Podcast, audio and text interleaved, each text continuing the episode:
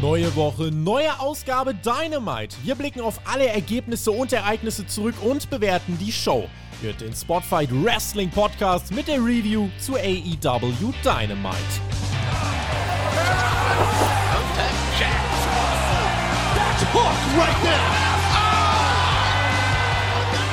Donnerstag, 30.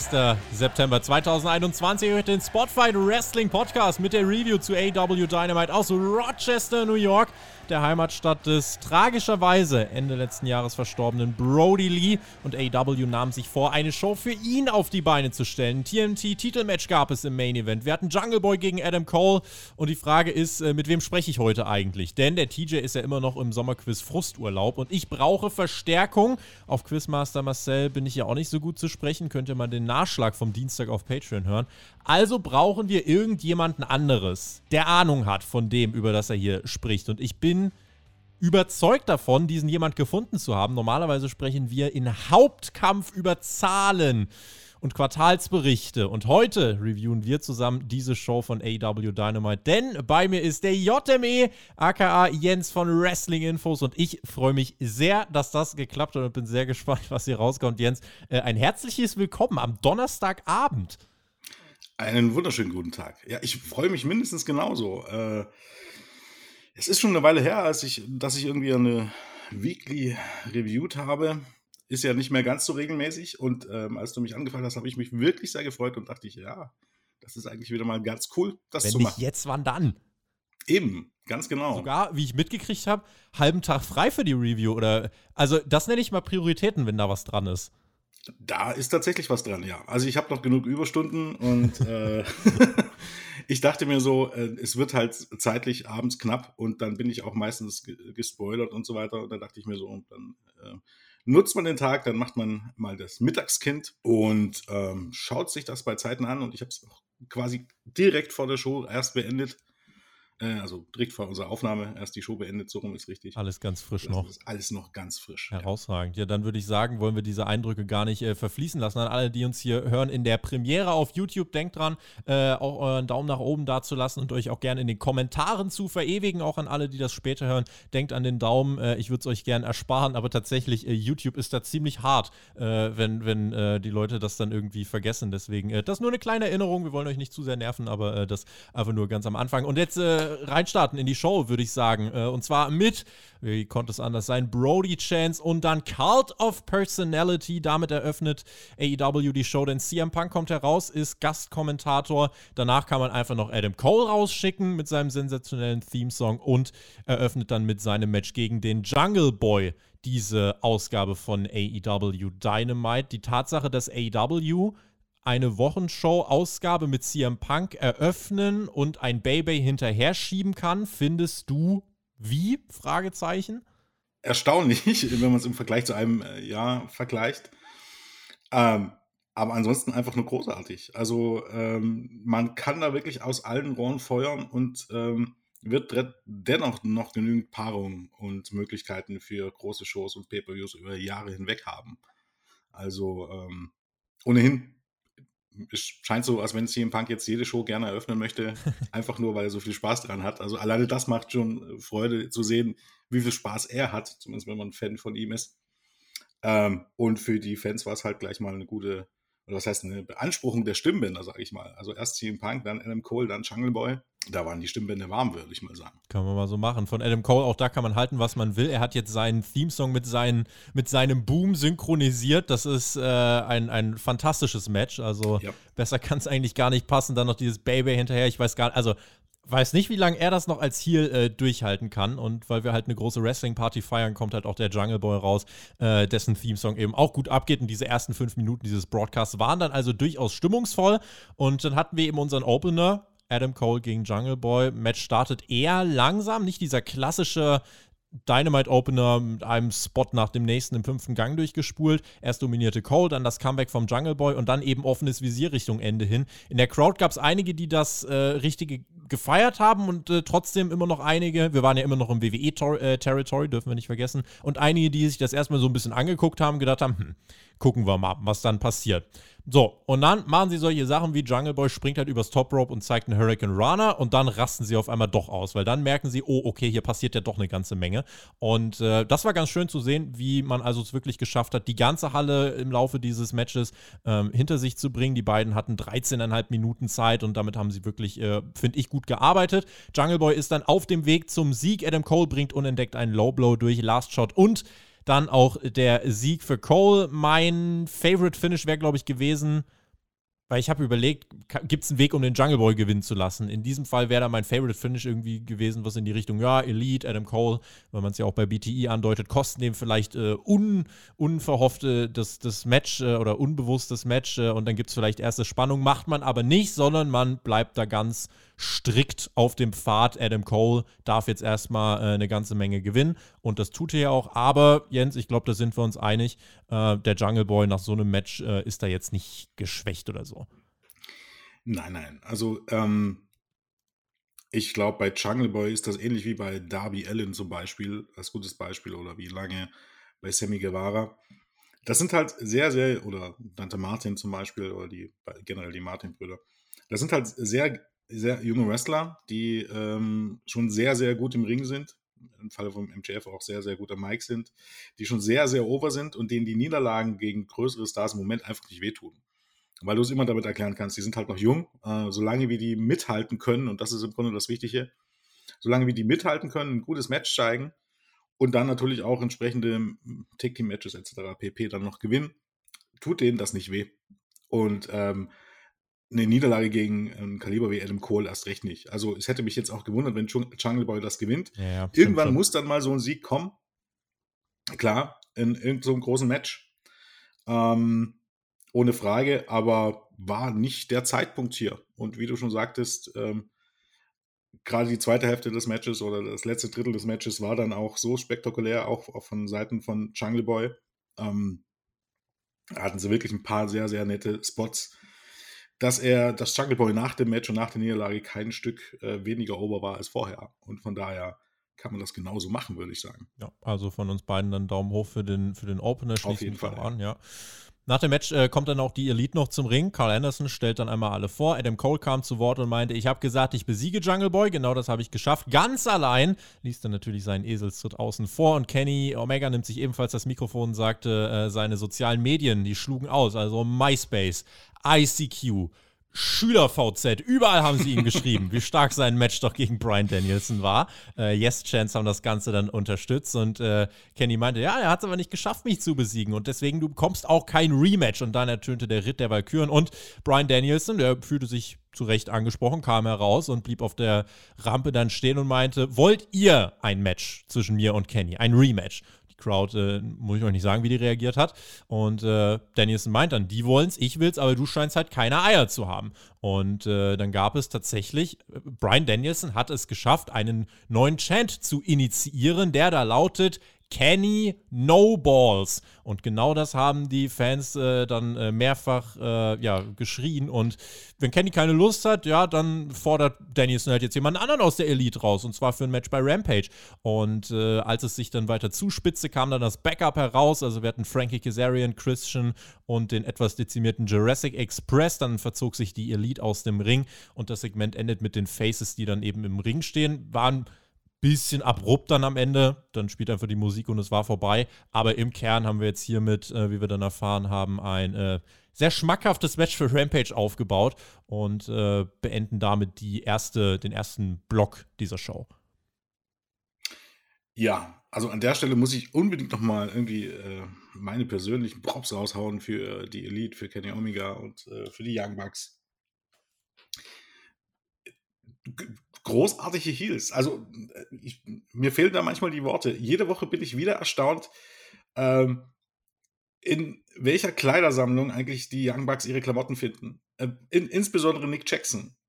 Alleine der Kleidungsstil, dieser, äh, diese Ohrringe gerne mal von der Nase, äh, die äh, lederne Schiebemütze. Diesmal hat er Katzen auf seinem Jumpsuit gehabt das ist perfekt. Also sowohl Kenny Omega als auch Don Callis, äh, als auch äh, die äh, Good Brothers und äh, die Young Bucks ähm, von mir, viel, also generell für mich viel zu wenig äh, Beachtung, äh, was für eine großartige Hill-Gruppierung die sind.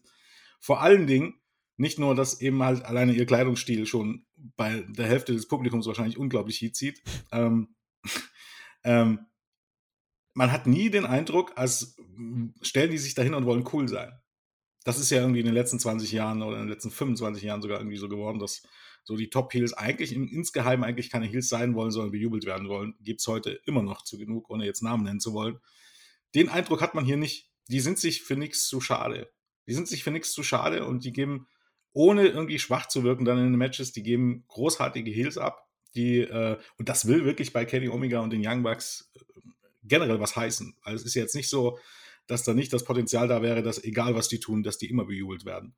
Dass die tatsächlich die Fans zum Boden bekommen, das will etwas heißen. Und ähm, dementsprechend war auch das Segment, also mir persönlich hat das sehr gut gefallen und ähm, zeigt eben wieder mal, was, was für Paarung die raushauen können. Denn ich glaube, Nick Jackson gegen Brian Dennison, wenn die genug Zeit bekommen, ist das ein äh, Match of the Year-Kandidat. Weil Nick Jackson auch da als, als Wrestler an sich ähm, ist der auch fast ein bisschen unterschätzt. Der ist nämlich ja, der gehört, glaube locker zur Top 10 in der Welt im Moment. Spoiler, das Match hat Zeit bekommen. Ich werde jetzt nicht genau sagen, wie viel, aber ich habe äh, über Rampage schon das eine oder andere gehört. Ähm, war wohl ganz, war wohl ganz okay, was da passiert ist. ähm, das, das Ganze, worauf es hier hinausläuft, also ich würde mir wünschen, und ich glaube tatsächlich, das ist eigentlich auch ziemlich sicher der Plan. Äh, Kenny gegen Danielson muss eigentlich bei Full Gear der Main Event werden. Also du musst das Match nochmal bringen, eben ohne die 30 Minuten Zeitlimit. Ähm, und bis dahin kann sich Danielson eben durch die Elite catchen, finde ich, ist okay. Es wäre äh, dann glaube ich halt trotzdem Schritt für Schritt dann einfach ganz gut, wenn, wenn die Elite, wenn diese Gruppierung äh, trotzdem Stück für Stück einfach weiter entthront wird. Also man hat jetzt mit den Bugs natürlich angefangen und Kenny sollte den Titel jetzt eben auch nicht mehr so lang halten. Also von mir aus bei Full nochmal mit Kratzen und Beißen äh, und unfairen Aktionen gegen Danielson gewinnen und dann kommt eben der Hangman und äh, nimmt ihm den Titel weg.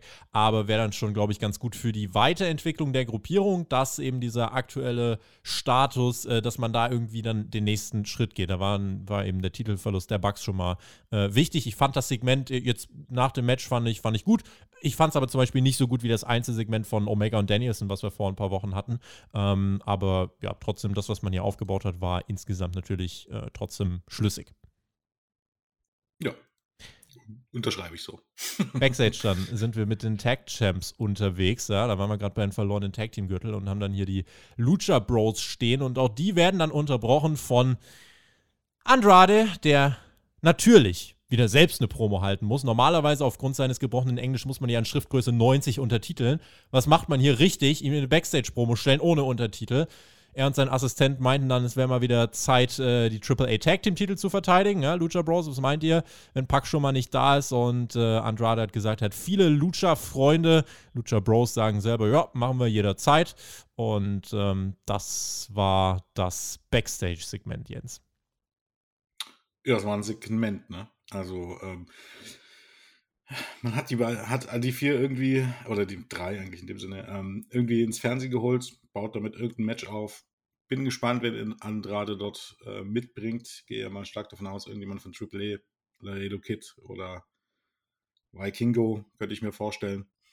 Gucken wir mal. Könnte so oder so, auch wenn es jetzt als Segment jetzt nicht herausragend war und Andrade weiter ein bisschen zumindest hinter meinen Erwartungen zurückbleibt.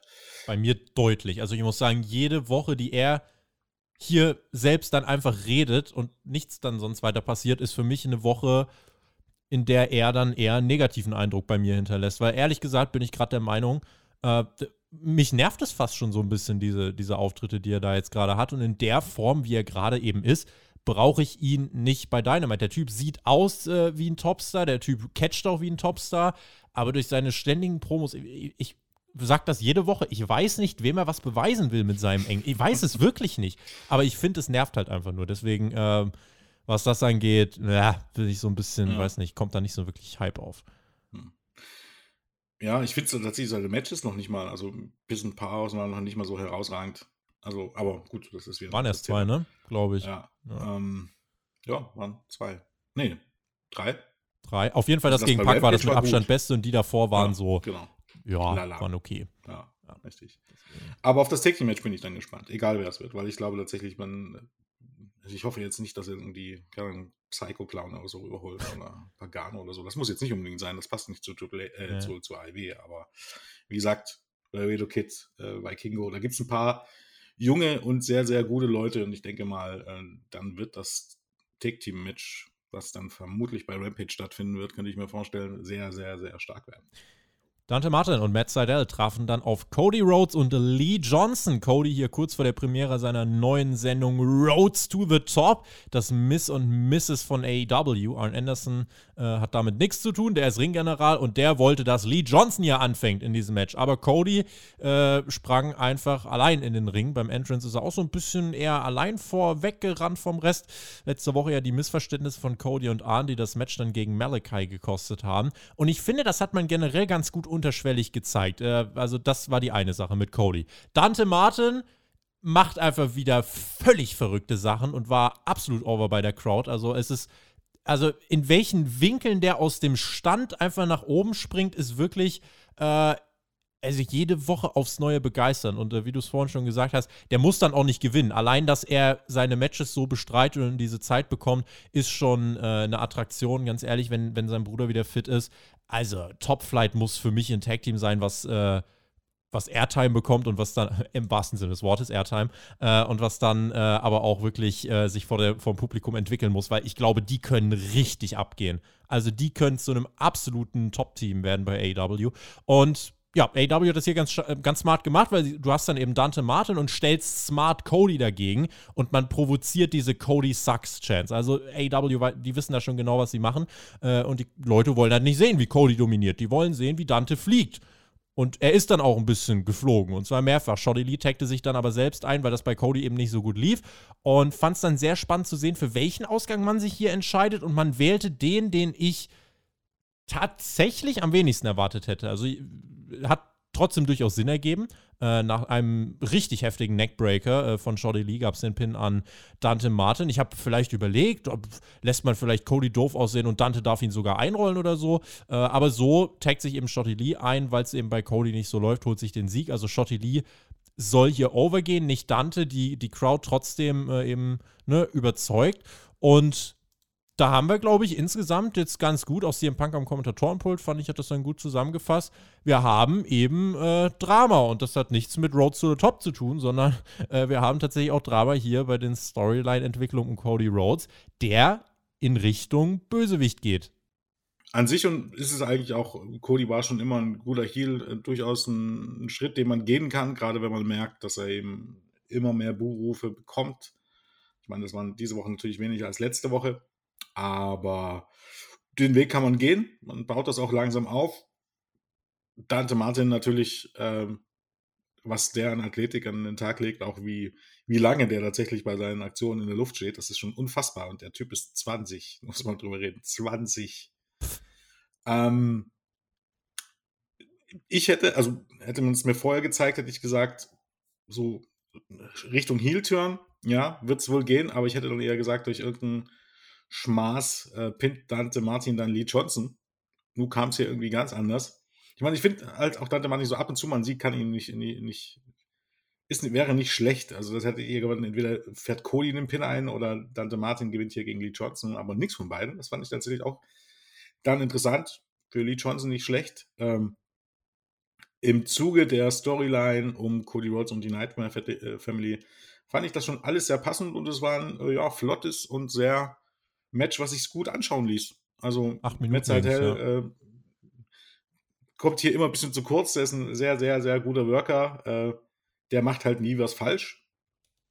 Lee Johnson sah auch gut aus. Äh, ja, passte mir. Kann man, kann man so machen. Also waren ordentliche acht Minuten. Also mir hat das Match auch Spaß gemacht, ging relativ leicht zu schauen. Äh, in Anbetracht des Follow-ups passt mir das Finish dann aber irgendwie Erstmal schon, denn nach dem Match äußert sich dann Cody nochmal und er will dann, dass Malachi Black rauskommt, aber Arn Anderson unterbricht ihn und sagt, halt einfach mal die Klappe. Dieser Typ, Malachi Black, hat jeden von uns systematisch zerstört. Ja, das ist dein Kampf, das sagst du auch immer. Der Typ ist wie ein Assassine und da kann jetzt gerade keiner mithalten. Der Typ will uns zerstören. Aber weißt du, was der Unterschied ist, Cody, zwischen uns? Wenn bei dir jemand anklopft und sagt, ich klaue jetzt dein Auto, lässt du ihn halt fahren. Wenn bei mir jemand klopft und sagt, ich klaue jetzt dein Auto, hole ich meine Glocke raus und blase ihn den Schädel weg, sodass sein Hirn über den Boden spritzt. Zitat Arn Anderson. 20 Uhr, weiß nicht, 20 Uhr 25 äh, Primetime äh, auf TNT. Und äh, hat dann gesagt, äh, ich bin Arn Anderson, ich coache keine Loser. Lee Johnson, du kommst jetzt mit, du hörst wenigstens noch auf mich. Und dann steht Cody plötzlich ohne Coach da. Sehr zur Freude der Fans. Das waren sehr harte Worte von Arn Anderson, der mit dieser kurzen Promo tatsächlich in den Twitter-Trends gelandet ist. Also der Glockspruch war wahrscheinlich echt ein bisschen drüber. Ich weiß nicht, ob wir über auf den Boden spritzendes Hirn sprechen müssen. Aber die Message war in jedem Fall deutlich. Er hat keine Lust mehr, Cody zu coachen. Ja, es wirkt heutzutage als immer so befremdlich, ähm, solche Sätze zu hören. Auf der anderen Seite ist es halt so, das wirkt nur so befremdlich, weil alle auch im Fernsehen möglichst glatt versuchen zu sein. Also die versuchen sich zwar nicht, niemand versucht so wirklich anzuecken, weil er halt immer hinter der nächsten Ecke immer schon direkt der nächste Shitsturm äh, äh, erwartet. Braucht man so einen Satz jetzt unbedingt? Nee, braucht man natürlich nicht. Ist der jetzt aber weiter schlimm? Nee, eigentlich auch nicht. Ich meine, man, man muss halt einfach sehen, was Wrestling und AIW ist. Es ist halt nun mal kein Kinderprogramm und ähm, ja, ich glaube, da gibt es im Fernsehen schlimmere Sachen zu sehen. Es sind halt dann am Ende des Tages doch nur Worte, sage ich mal. Aber ich war auch schon ein bisschen überrascht, dass man das so formuliert, aber gut. Ja, wir es keinen Ärger mit dem Sender gibt, dann mag das gehen. Dass die das mitmachen, wundert mich immer ein bisschen. Aber ansonsten, ja, äh, gute Promo. Man darf gespannt sein, wie gesagt, in welche Richtung das hier gehen wird. Ob Cody jetzt nochmal versucht, sich äh, zusammenzureißen und sich wieder zusammenzutun mit, mit Arn oder ob dann demnächst dann schon direkt der schnelle Turn angeht, bin ich mir, äh, ansteht, bin ich mir noch nicht sicher. Mal gucken. Aber ich bin auf jeden Fall gespannt, in welche Richtung das geht. Ich glaube, Cody, gerade als Heal, könnte ich mir schon gut vorstellen. Das passt. Bei der Begründung muss ich, muss ich kurz mal ein bisschen gerade mit dir zusammen äh, nachdenken. Cody wollte ja letzte Woche letzten Endes, Arne vom Apron geplumpst und Cody ist raus. Das heißt, die Intention von Cody war ja eigentlich, er will sich um den alten Mann kümmern. Ähm, Deswegen ist Arn Anderson jetzt aber sauer. Also versteht mich nicht falsch, ich finde das auch gut, dass es hier diesen Progress gibt. Finde die Erklärung ein bisschen an den Haaren herbeigezogen, zumal Arn ja selbst auf den Apron geklettert ist und damit Cody eigentlich zweimal abgelenkt hat. Äh, insofern, das ist so ein bisschen mein kleines Problem mit der Sache. Ja, ansonsten finde ich die Entwicklung grundsätzlich nicht verkehrt, aber das ist so gerade noch mein Haar in der Suppe. Ja, würde ich mitgehen. Das ist so ein bisschen, so ein bisschen die kleine Lücke in der Storyline. Keine Lücke, die mich jetzt wahnsinnig groß stört, aber wo, wo man so sagt, naja. Was macht den Mann na, denn jetzt so sauer? Weil, genau, was hat er denn? Ähm, auf der einen Seite, ich finde es halt auch immer ein bisschen so gut, ich meine, weil, weil das, eigentlich macht es das ja eigentlich wieder menschlich. Dass jeder hat seinen Standpunkt und dabei vergisst man irgendwie manchmal, äh, zu schauen, ob man nicht selbst Fehler gemacht hat oder ob es nicht immer ein, an einem selbst liegt. Also es ist so ein bisschen, es bringt, wenn man jetzt sagen würde, das ist Absicht, es bringt ein bisschen so diese Komponente rein, äh, dass nicht alles schwarz und weiß ist und dass man eben halt aber auch sagen könnte, ne, aber, ne? Mhm. aber Cody hat da ja gar nicht die Alleinschuld. Ob das jetzt so, ich glaube nicht, dass das irgendwie so, so geplant ist, ne? Aber wenn man möchte, könnte man diese Komponente irgendwie mit, mit äh, reinbringen. Bear Country und Anthony Green trafen dann auf John Moxley, Eddie Kingston und Darby Allen. Wir hatten, ich glaube, in der Woche nach dem äh, Punk-Debüt bei Rampage hatten wir eine Dynamite-Ausgabe, wo es auch irgendein so random Six-Man-Tag gab mit Mox, Kingston und Darby. Da war es schon eher egal. Unterschied zu letztem Mal, da ging es irgendwie neun Minuten, hier zum Glück nur ein bisschen mehr als drei. Coffin Drop von Darby nach draußen auf Bear Country. Im Ring bekam Anthony Green aufs, äh, ja, auf die 12 ja. und äh, siegt dann nach der Violent Crown, so heißt es der Finisher von Mox und Kingston. Sting verteilt danach noch einen Scorpion Death Drop und Eddie äh, hielt dann ein Brody Lee Schild äh, nach oben, gab Brody Chance. Insgesamt hat das hier fünf Minuten gedauert. Äh, für das, was es sein sollte, war das okay. Ja, richtig. Moxley, Kingston, Allen auf die Karte zu bekommen. Äh, nicht unerwähnt da äh, lassen möchte ich den Spot von Adrian Green, der kurz vor dem Finish der Flying Body Press äh, gegen Kingston und Moxley und die beiden bleiben einfach stehen und schauen sich an. Und Anthony Green prallt wie so eine Fliege einfach ab. Äh, hat mich zum Schmunzeln gebracht, so ergebnermaßen. Ja, kann man machen. Ne? Also, ähm, wie gesagt, die dazu, die Stars irgendwie auf die Karte zu bekommen, einen Sieg zu geben, habe ich absolut kein Problem damit. Also, ähm, jo, okay. Videopaket dann zu Ruby Riot und Britt Baker, Ruby, äh, Ruby Soho meine ich, und die ist jetzt, äh, ja, Ruby No No, wie Britt Baker dann meinte. Das nächste Mal, wenn wir dann aber aufeinandertreffen, hole ich mir den Titel, das garantierte Ruby ihrerseits und äh, ja, mal gucken, da wird es dann down the line wahrscheinlich nochmal ein Match geben, aber erstmal muss Ruby sich jetzt hinten anstellen und dann hatten wir Matt Hardy und seine, ja, wie ich es eigentlich bezeichnen möchte, Gurkentruppe stand im Ring. Ich glaube, eine kurze Promo, um sich nochmal als Heels zu positionieren. Orange Cassidy und die Dark Order kamen dann heraus. Es gab nämlich ein dickes 16-Man-Tag-Team-Match, was hier angesetzt worden ist. Äh, wir waren eben in der Heimat von Brody Lee und das war das Match, in dem man genau das gezeigt hat. Negative One, also Brody Jr. war auch mit am Ring. Tony Khan eben hat dieses Match gebuckt und hat der Dark Order gesagt, die müssen ihre Differenzen wenigstens für diese eine Nacht beiseite legen. Ja, das, äh, das, muss, das muss drin sein. Das haben uns auch die Kommentatoren erklärt. Und äh, die Crowd, die hat das honoriert. Ähm, natürlich, äh, man griff weiter auch ein bisschen auf. Also Dark Order und das HFO haben sich so ein bisschen gekabbelt, aber ich glaube, diese Story, die ist halt eigentlich egal. Äh, also wichtig ist, die Dark Order selber war zerstritten und wichtig ist, wir sind in Rochester, der Heimat von, von Brody. Es gab Thank You Brody Chance, die Matchansetzung natürlich ein Stück weit trotzdem random, aber unter den Umständen und so generell, wie man es dann gemacht hat, fand ich, war das nämlich richtig gut. Äh, am Anfang des Matches wollte nämlich Evil Uno abhauen.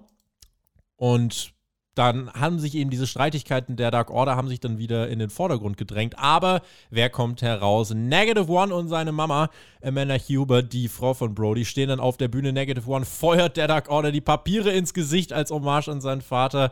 Und dann reißen sie sich eben doch zusammen. Und dann räumen sie eben doch auf. John Silver bekommt seinen Moment. Es gibt einen Orange Punch gegen Matt Hardy im Ring. Komplettes Mayhem. Also Jordan Joel, der äh, von dem Hardy Family Office dann wirklich gefühlt jeden Finisher auf diesem Erdball fressen muss.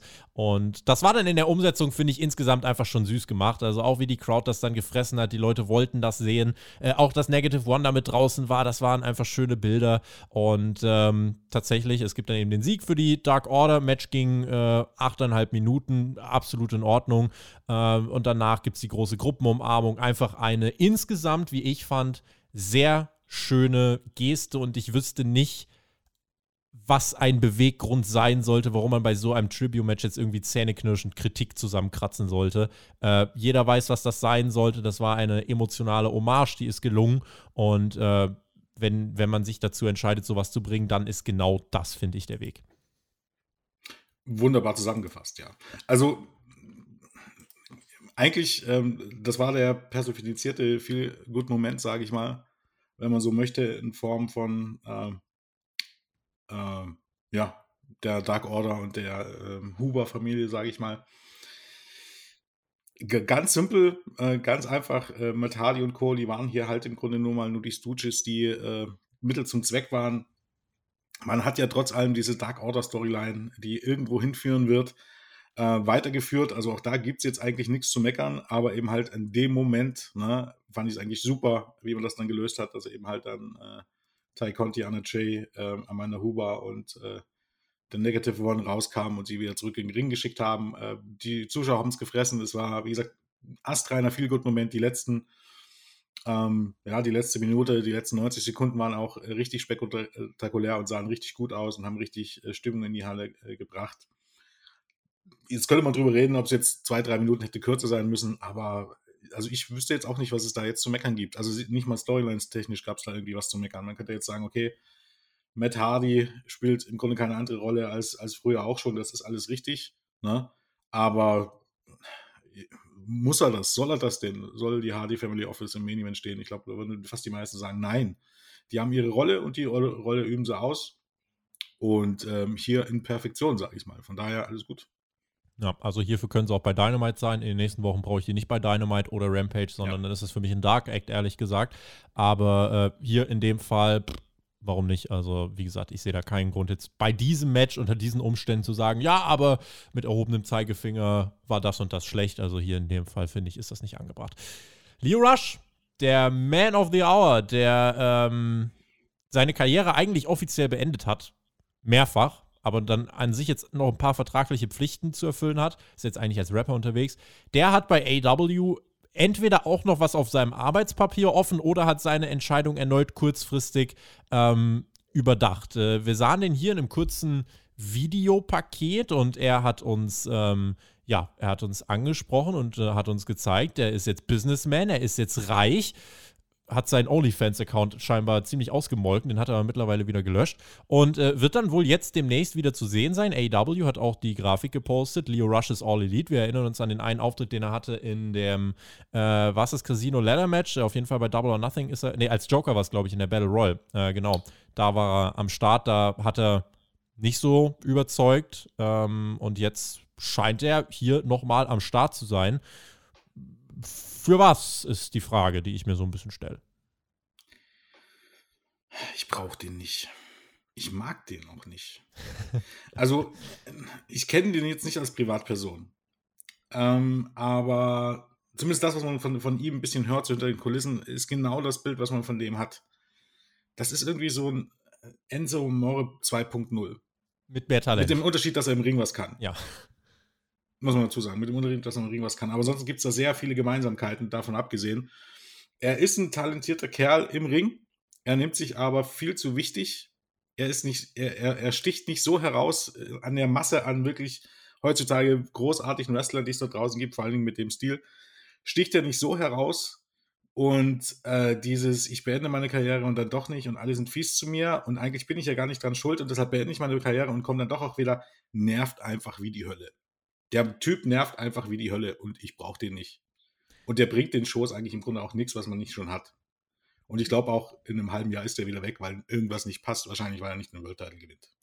Schreibt uns das mal gerne in die Kommentare. Also Leo Rush, ist das jetzt für euch jemand, wo ihr sagt, ey, doch, das ist eine weitere coole, äh, coole Addition hier fürs Roster, gibt dem Ganzen mehr Tiefe und äh, kann eine Rolle spielen? Oder sagt ihr, im Grunde braucht ihr den auch nicht. Also da würde mich eure Meinung natürlich auch interessieren. Ich würde sagen, ich sehe es nicht ganz so negativ wie du, aber würde halt ja, zumindest so weit gehen und sagen, äh, er ist jetzt keiner, der das Roster auf eine neue Stufe hebt. Er vergrößert es in der Tiefe, aber ist jetzt keiner, der da irgendwie äh, ein Must-Have oder so ist. Deswegen auch mal abwarten, wie er eingesetzt wird, ob er eingesetzt wird.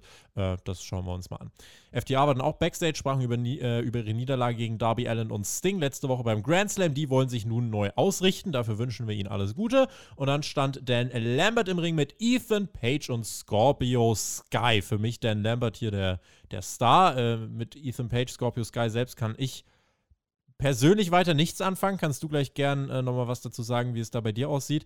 Äh, Lambert lobte hier erstmal Chris Jericho. Äh, hat gesagt, ja, der ist jetzt gerade beim Chirurgen, der Chris, lässt sich die Nase richten nach diesem brutalen Knee-Strike von Jorge Masvidal. Ähm, man muss Jericho aber auch mal loben. Ja, schade, dass er nicht hier ist. Aber hier diese tote Billig-Company mit ihren Skinny Midgets, äh, die hat er aufgetankt, ja, und hat die wie eine Rakete nach oben schießen lassen und zur heißesten Promotion gemacht, die es gibt. Aber jemand wie Jorge Masvidal, der ist eben nochmal ein bisschen größer. Dann hat er die AW-Fans beleidigt, wie er das eben macht, wurde quittiert mit Shut the fuck up. Und dann sprach Scorpio Sky und dann hast du gemerkt, wir sind im WWE-Country, denn was gab es? Richtig, what chance? Ethan Page regte sich darüber auf, äh, dass er keine Actionfiguren von sich hat, dass er nicht im AW-Intro ist und hat dann die Watch Chance ein bisschen unterbinden können auf elegante Art und Weise. Äh, beide meinen dann, sie sind absolute Champions und dann äh, ja, hält Page diese Promo von Herzen und bringt sich auch nochmal over als ernstzunehmenden Contender, als großen Champ, der eigentlich komplett äh, kleiner gemacht wird, als er ist. Und dann ist seine Promo beendet. Und dann kommt genau der Punkt, an dem für mich dieser, dieser Bruch entsteht.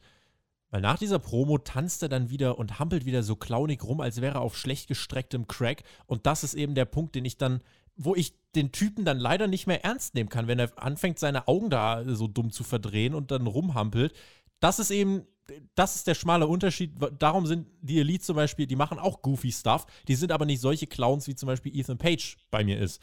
Äh, das ist einfach meine, meine persönliche Sicht der Dinge. Ich habe da jetzt keinen Spruch auf eine allgemeine Wahrheitssprechung, aber ja, äh, zumindest noch positiv, dass die Promo einfach so durchgeht, dann ohne Attacke, das ist gut. Aber mein Status quo in Bezug auf die beiden bleibt. Ja, ähm, also erstmal Dan Lambert, großartig. Der Typ ist, ist und bleibt großartig. Ich glaube, aktuell, also muss man auch sich mal auf der Zunge ergeben lassen, dass, dass ein, ein Typ, der aus dem MME kommt, glaube im Moment mit die besten Promos hält. Ich bin mir auch relativ sicher, der hätte die Watchchance sehr, sehr schnell zum Schwein gebracht. Im Handumdrehen, um ganz genau zu sein. Fickt euch, ähm, ihr Pisser, hätte der gesagt. Ja, ja, ja, ganz, ja, ganz genau. Der hätte sich irgendwas überlegt, mit dem er hätte den publik beleidigen können, so nach dem Motto, äh, zeigt mal wieder, ne, wie helly ihr seid, und dann wären sie still gewesen. Ähm, Dan Lambert ist großartig. Von den Ansätzen her finde ich das jetzt auch, also an sich ein, ein Team, was an MME angelegt ist oder eben halt den Lambert überbringt als Badass Mofus, finde ich an sich auch äh, gut. Ich hätte noch nicht mehr was dagegen, wenn das Scorpio Sky und Even Page sind, weil ich eigentlich beide an sich gut finde. Aber wie du schon sagst, es passt dann halt irgendwie nicht. Wenn mir, mir irgend, also ich kenne Ethan Page schon sehr lange von allen möglichen Promotions. Ich hatte von dem nie den Eindruck, als wenn er jetzt irgendwie ein Badass wäre und ein, ein Real Fight Shooter oder irgendwas, also ne, Gürtel irgendwie in anderen äh, Karate-Gürtel oder so hin oder her. Die Rolle hat er nie ausge, ausgeübt und man sieht es halt auch ein bisschen, dass er die, glaube ich, auch nicht so richtig rüberbringen kann, eben weil er dann eben halt wieder seinen Goofy Stuff anfängt, für der, den er eigentlich viel eher bekannt ist im Laufe der Jahre. Und das passt für mich halt irgendwie nicht richtig zusammen. Wenn Dan Lampert hier irgendwie Jack Hager, äh, Jake Hager und XYZ managen würde, würde das irgendwie ein bisschen, bisschen homogener wirken. Ist, wie gesagt, ich, ich kann Scorpio Sky und Ethan Page in dem Sinne nicht irgendwie als, als Straight Shooter irgendwie äh, ernst nehmen. Das mhm. mag jetzt unrechtfertig sein, aber und die beiden sind wirklich hochtalentiert. Und da sind wir bei dem Punkt, man sieht eigentlich daran, wie tief das Roster ist, dass man mit den beiden nicht wirklich viel anfangen kann. Ich meine, es ist ja ganz gut, okay, den, den Lampert an die Seite zu stellen, aber was irgendwie, was gerissen haben die beiden im letzten Jahr jetzt auch nicht. Ne? Zumindest nicht allzu viel. Keine große Storyline, die irgendwie die Shows bestimmt hätte, nicht irgendwie großartig im Titel geschehen. Nicht, dass sie das müssten, aber Fakt ist, die Bank ist tief genug, sage ich mal, dass solche Leute, die durchaus viel Talent haben, trotzdem nicht eine ganz große Rolle spielen. Wie gesagt, da sind wir beim Punkt, wo Leo Rasch da helfen soll. Ähm, ja, es wirkt halt, also ich bin gespannt, wo es irgendwie hinführen mag, weil das sehe ich jetzt noch nicht irgendwie. Das war halt eine, irgendwie eine Promo der Promo willen, aber die im Grunde nichts promotet hat. Also eigentlich war es nur ein Segment, wo geredet wurde. Jericho also, hat ja Pause gemacht. Also dieses, ich weiß nicht, ob man in Richtung Masvidal gegen Jericho will. Ich könnte mir das vielleicht vorstellen, aber ich habe das letzte Mal schon gesagt, äh, bei, bei der Rampage Review ist eine, halt eine ganz schwierige Gratwanderung, weil entweder lässt du Pro Wrestling oder MMA ziemlich lächerlich damit aussehen, wenn du es schlecht machst. Deswegen, ich genieße mit Vorsicht, dass es zumindest mich nicht mehr ganz so sehr nervt, wie als sie jede Woche Darby Allen am Ende der Show attackiert haben. Ja, das ist richtig. Also ich weiß halt, sagen wir, drücken drück das mal einfach so aus. Äh, Jorge Masvidal ist äh, keine Mike Tyson und auch ja, also äh, ich glaube äh, einfach nicht, dass der irgendwann ähm, ein Match bestreiten wird, um dann äh, dort zu verlieren. Also entweder wird er das wirklich nur als Manager machen oder irgendwas an der Art. Ich glaube, dafür ist er halt einfach nur im, im E-Sport auch noch zu tief verankert, auch wenn es natürlich klar ist, dass jeder heutzutage weiß, ähm, dass das im Grunde nur Show ist. Aber ich kann mir nicht vorstellen, dass irgendjemand in der UFC begeistert wäre, wenn da einer der Top-Welterweights irgendwie sich bei IW äh, pinnen lässt. Ich kann es mir nicht vorstellen. Deshalb glaube ich eigentlich noch nicht an ein Match direkt. Ich könnte mir vorstellen, wie gesagt, dass der in einer Ringecke steht oder irgendwas anderes. Ähm, und ein Sieg macht halt, ergibt halt auch überhaupt gar keinen Sinn. Also ich, ich, ich sehe es jetzt noch nicht irgendwie kommen. Es deutet zwar vieles darauf hin, aber wow, würde mich überraschen zumindest. Hikaru Shida meldete sich zu Wort. Sie ist nun seit zwei Jahren hier und äh, es hat sich viel getan. Bei 49 Siegen steht sie, Nummer 50 will sie. Aber wer grätscht ihr dazwischen? Serena Deep, die meinte ja, der 50. Sieg, den bekommst du A gegen mich nicht. Und äh, wenn du gegen mich verlierst, dann äh, ja, bring dir deine Siege letzten Endes auch gar nichts. Denn ich bin die Frau, die es zu schlagen gilt. Nächste Woche beim Dynamite Anniversary heißt es Shida gegen Deep. Und äh, das ist doch mal eine Ansetzung, die an sich auf dem Papier und dann wahrscheinlich auch im Ring äh, vielversprechend klingt. Sicherlich zwei der besten Wrestlerinnen, die ALW unter Vertrag hat. Ja. Was eine super Überleitung ist eigentlich. Shidas Promos sind übrigens, glaube ich, authentisch, wenn die auf Japanisch sind und mit Englisch untertitelt. Serena Deep dann wieder bei Dynamite zu sehen. Positive Auswirkungen. Insofern, äh, da können wir uns dann nächste Woche drauf freuen. Freut sich auch der Alex wieder, dass seine Serena Deep mit am Start ist. Ja, und dann äh, Überleitung. Ja, weiter geht es nämlich ebenfalls im Frauenbereich. Das Bunny kam mit Penelope Ford heraus und sie trafen nun auf Tay, äh, Ty J, äh, NRJ und Ty Conti. Das Match selbst hatte jetzt nicht allzu viel Heat, aber die Damen waren bemüht. im Vergleich zur Show ist es halt immer sehr schwierig. Gerade wenn du da Adam Cole hast, den Jungle Boy hast, wenn du so ein Main Event hast, dann ist es halt schon schwierig. Äh, Jim Ross bezeichnete Ty Conti im Laufe des Matches als äh, frühere Judo-Spielerin. Da musste ich kurz schmunzeln. Das hat mir, das hat mir Lächeln auf die Lippen gezaubert. Äh, Match an sich fand ich an sich jetzt nicht verkehrt. Also haben wir schon deutlich schlechter gesehen. Es gab außerhalb des Rings dann irgendwann mal diesen Thai KO, der halt nicht gut aussah. Äh, der sah ziemlich nach Quark aus, weil Bunny einfach 20 Zentimeter vor Contis Knie äh, schon äh, zurückzog. Ansonsten der, der äh, J-Kick und der Queenslayer Aufgabegriff von NRJ, die sahen schon besser aus im Ring. Es gibt dort den Sieg für äh, Ty J nach sechseinhalb Minuten es war grundsolide. Ein, zwei Spots sollte man sich aber vielleicht besser nicht nochmal anschauen. Ähm, na, die eine Aktion von Ty Conti, also übers oberste Seil springt und dann irgendwie vom Apron von allein fällt und außerhalb des Rings landet und dann auch erstmal zwei Minuten nicht mehr äh, im Bild zu sehen ist, wahrscheinlich, mhm. weil sie mhm. behandelt wird oder ge gecheckt wird. Da dachte ich mir wieder halt, immer wieder das Gleiche bei diesen, bei den, bei den jungen Wrestlerinnen. Keep it simple das verstehe ich halt im Grunde nicht. Die meisten Botches und Fehler passieren, weil man irgendwelchen fancy Stuff versucht, den die Young Bucks hinbekommen, den äh, Seidel hinbekommt, den Kenny Omega hinbekommt, XYZ, aber man muss halt jetzt mal so realistisch sagen, dass man sich vielleicht nicht irgendwie mit den athletischsten Wrestlern und mit den besten Wrestlern vergleichen sollte, wenn man irgendwie das Ganze hier drei, vier Jahre macht im Women's-Bereich, in, vorher im Independent-Bereich. Also ich verstehe halt den Ge Gedankengang nicht. Wenn das Serena Deep versucht, okay. Wenn das eine Hikaru Shida versucht, okay.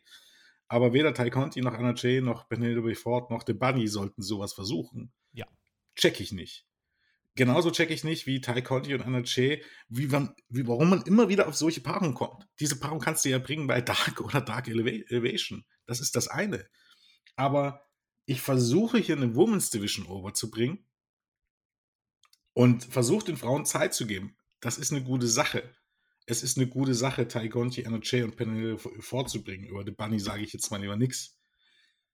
Aber diese Paarung verstehe ich nicht. Du hast hier Tai Conti und Anna Che, die sehr jung und unerfahren sind. Erfahren sind. Penelope Ford ist ein bisschen erfahrener, aber hat eigentlich ihre Sternstunden auch nur im Independent-Preis vor allem gegen Männer gehabt. Und The Bunny ist nach all den Jahren immer noch nicht gut also ich verstehe halt nicht, was man erwartet. Oder ist man irgendwie, hat man da irgendwie so eine rosa-rote Brille auf oder so. Also, dass das ein gutes Match wird und das kann man einfach schlichtweg nicht erwarten. Und dass das stark abfallen wird zum Rest der Show, das muss man erwarten. Also ich verstehe halt die Paarung. Also ich verstehe es halt echt nicht. Wenn das Match heißt Tai Conti und Anna Che gegen Hikaru Shida und äh, Serena Deep oder ja, ne, Name It oder Ruby Solo und, und Hikaru Shida oder gibt ja ein paar Kandidaten, hat man ja durchaus. Ne? Äh, Riho ist auch noch, das sind alles Sachen, die ich verstehe. Warum man dann aber jetzt Penelope Ford und The Bunny dort hinstellt, die selber eigentlich auch nach Jahren nicht unbedingt deutlich besser sind als Tay Conti und Anna Che, verstehe ich nicht. Dafür war es anständig, das ist richtig. Soweit man bei The Bunny von anständig reden kann. Für ihre Verhältnisse gut. Ähm, aber es, es wundert mich halt immer wieder. Also ich bin stark dafür, die Women's Division zu pushen, aber ich verstehe diese Paarung nicht. Die gehören zu Dark, Dark und Dark Elevation. Da stören die nicht. Gehört meiner Meinung nach nicht zu Dynamite. In der Form zumindest zu Dynamite und Rampage. Da würde ich mir andere Paarungen wünschen, auch wenn, von mir aus auch Penelope Ford und The Bunny gegen XYZ, aber nicht gegen zwei der jüngsten und grünsten, die man im Roster auftragen kann. Nach dem Match kommt dann noch Negative One raus, feiert mit seiner guten Freundin Ty Conti. Da wurde es nochmal kurz emotional. Äh, das ist auf jeden Fall nochmal eine schöne Geste. Und äh, ja, ansonsten äh, bin ich bei dem, was du gesagt hast, was die Frauen dann angeht, bei dir. Es war noch nicht ganz durch mit den Frauen, denn wir bekamen noch die Ankündigung, Jade Cargill bekommt bei Rampage äh, eine Herausforderung. Und zwar nicht von einer, sondern von zwei Frauen. Sie trifft dort in einem Triple Threat Match auf Nyla Rose und Thunder Rosa. Klingt spannend erstmal, finde ich. Muss halt gucken, wie Jade Cargill sich da schlägt. Das ist halt so ein bisschen die Fallhöhe. Wobei du hast beim Triple Threat tendenziell eher die Möglichkeit, da was zu kaschieren, ne? Glaube ich auch tatsächlich. Also äh, bei Triple Threat ist eigentlich über sowas immer ganz gut, wenn die anderen beiden relativ gut sind. Naja, Nile Rose, ja, kann schon, kann schon passen. Und Jade Cargill ist dann halt, muss in den, bei, in den richtigen in den, in den richtigen Momenten muss er halt in der richtigen Stelle stehen und ansonsten darf er nicht im Weg stehen. Das ist halt, ja. das ist relativ gut beim Triple Threat Match eigentlich. Also das kann schon ganz gut werden, ja. Und dann ging es weiter mit MJF. Der kam heraus zu lauten Reaktionen und brachte die Meute wieder gegen sich auf. Und äh, er will heute was haben. Das erklärt er uns gleich. AW, ja, die sollen ja erfolgreich sein und es gibt viele junge Menschen, die diese Firma, muss er zugeben, die die nach vorne bringen. Es gibt da vier Leitpfosten beziehungsweise vier Säulen, an denen sich der Erfolg von AW bemessen lässt. Und er sagt, das sind der Jungle Boy, hat er besiegt. Sammy Guevara hat er besiegt. Darby Allen, ja, whatever. Und er selbst natürlich. MJF. Ohne den wäre die Firma natürlich nichts. Und er hat gesagt, ich verdiene langsam mal einen AEW World Champion Title Shot. Und Tony Khan, wir sind doch gute Freunde. Von allen Khans im Pro Wrestling bist du meine Top 2. Ja, bist du auf jeden Fall mit drin. Wir sprechen ja immer im Quartalsbericht auch über den anderen Khan. Aber äh, dann meinte MJF, wenn du nicht äh, mir geben willst, was ich will, ja, ich habe auch andere Freunde. Und äh, MJF sprach dann noch über Bruce Pritchard und drohte in dieser Promo offen dann quasi damit, AEW zu verlassen und zu WWE zu gehen, wenn er keinen World Title Shot bekommt. Jens. Ja, zu meinem guten Freund Bruce Richard wieder reden. Ähm, ja, MJF. Was ein Typ, ey. Er, er, bleibt halt großartig. Also das Schöne daran ist erstens, ähm, das ist immer eine Mischung aus äh, ganz offensichtlichen und ganz billigen Cheap Heat und dann aber auf, trotzdem auf eine so gute Art und Weise, dass man es eigentlich, wenn man das also, sich so nüchtern betrachtet, eigentlich nur lieben kann. Also auf der einen Seite diese Promos mit diesen, auch mit diesen Shoots, die er da einbaut, ähm, die, das wird, das, das wird WWE-Fans die Wut drehen, in die Augen treiben, äh, können nur shooten. Ähm, bei den AEW-Fans äh, sorgt es für Heat, ähm, sowas zu erwähnen. Und ich glaube, äh, bei, beim Rest sorgt das für jede Menge Spaß, äh, weil sie sich darüber amüsieren, dass man sowas halt im Grunde einbaut und das nicht ganz alles so eng sehen. Ähm, ich fand, wie gesagt, äh, am Mike, lass mich mal überlegen, würde ich im Moment fast auf Platz 1 setzen, wenn man jetzt mal CM Punk äh, vielleicht rausnimmt, der es aber auch relativ leicht hat, also der jetzt auch noch nicht so viel zu promoten hatte, aber MGF. Vor allem ähm, konstant. Also wirklich ja. jede Woche aufs Neue, ne? Das ist ja das. Also muss man wirklich sagen, da ist MJF äh, jemand, der Woche für Woche delivered. Also auch die Promos gegen Brian Pillman Jr. fand ich gut. Und hier wurde dann unterbrochen von Darby Allen. Dem gab er dann ein paar lustige Spitznamen. Freaky, Deaky, Darby. Ja, du, dein lustiger Emo-Schuljungs-Style ist ganz lustig. Äh, aber ich glaube eher, du bist neidisch, mein kleiner Darby-Nator. Ja, ist alles okay. Du bist eine gute Nummer zwei. Genau wie Sting das damals war. Der war auch eine tolle Nummer zwei. Das ist ein schöner Spot für dich. Und Darby meinte, Du hast gerade gesagt, äh, wenn du den Title-Shot nicht bekommst, dann willst du gehen. Ganz ehrlich, dann geh halt bitte auch einfach. Ich bleib bei AEW. Und wie kannst du eigentlich die erste Säule sein? Du stellst dich nach ganz vorne wenn ich eigentlich derjenige von uns bin, der schon mal einen Titel gehalten hat. Diese Wunde saß dann tief und MJF setzte dann zum verbalen Konter an und äh, erklärte dann, ja, Darby, was willst du mir eigentlich, hä? Sollen wir mal eine kurze Story erzählen, warum du eigentlich Straight Edge bist? Was war das für eine Geschichte mit deinem Onkel? Ja? Ist er mit dir Auto gefahren? Hat er davor getrunken? Gab es einen Unfall? Ah, und der Onkel ist gestorben. Wie schade. Der Falsche ist nämlich gestorben, du Geek. Und Darby meinte dann, nachdem die Crowd das schon, äh, also die haben da schon kurz mal äh, aufgeatmet, beziehungsweise, hui, was passiert denn da? Und Darby atmet auch durch und sagt dann, MJF, mental brichst du mich nicht. Also sprich weiter. Und MJF war dann kurz verdutzt und meinte, ich brech dich nicht. Das werden wir noch sehen. Und dann geht er backstage und nimmt Wardlow mit. Und in meinen Augen war das ein fantastisches Segment, Jens, auf ganz vielen Ebenen. Ja, war es auch. Ähm, aus dem Standgreif im Grunde eine Fehde kreiert, ähm, die aufgrund der ausgeführten äh, Ausführungen, eben halt MJF, ne, unzufrieden mit World Title Match, durchaus nicht unberechtigt, muss man ja dazu sagen, wenn man sich das mal genau anguckt. Jetzt mal abgesehen eben halt von, Niederlage gegen Jericho, aber ansonsten ähm, Darby Allen, der sich trotzdem vor ihm sieht, ähm, MJF seine, seine Spielchen und so. Also eigentlich, der, der, man hat die Grundlage für die Fehde, man hat die Fehde gut gestartet und äh, aufgrund dessen, wie Darby Allen reagiert hat, ähm, kann das eben halt in den nächsten Wochen auch durchaus noch spannend werden. Und es ist halt auch wirklich ein äh, gutes Match, wo man davon ausgehen könnte, dass einer der beiden dann, dann wirklich mal einen Title-Shot bekommen wird, je nachdem, wenn die Fehde dann vorbei ist. Ähm, ja, war großartig. Vor allem eben halt auch hier wieder ähm, zwei der, sage ich mal, Eigengewächse, wenn man das so nennen möchte, und der jüngeren Leute, die man gegeneinander stellt, wo man jetzt auch nicht ganz genau weiß, wer dieses Match jetzt am Ende oder diese, naja, es wird wahrscheinlich nur auf ein Match hinauslaufen. Das Kommt das beim Pay-Per-View dann?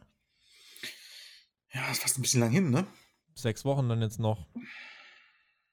Geht aber, wenn man will. Also du kannst halt auf dem Weg Sting und äh, Darby gegen Wardlow und ja, MJF genau. oder so bringen. Richtig.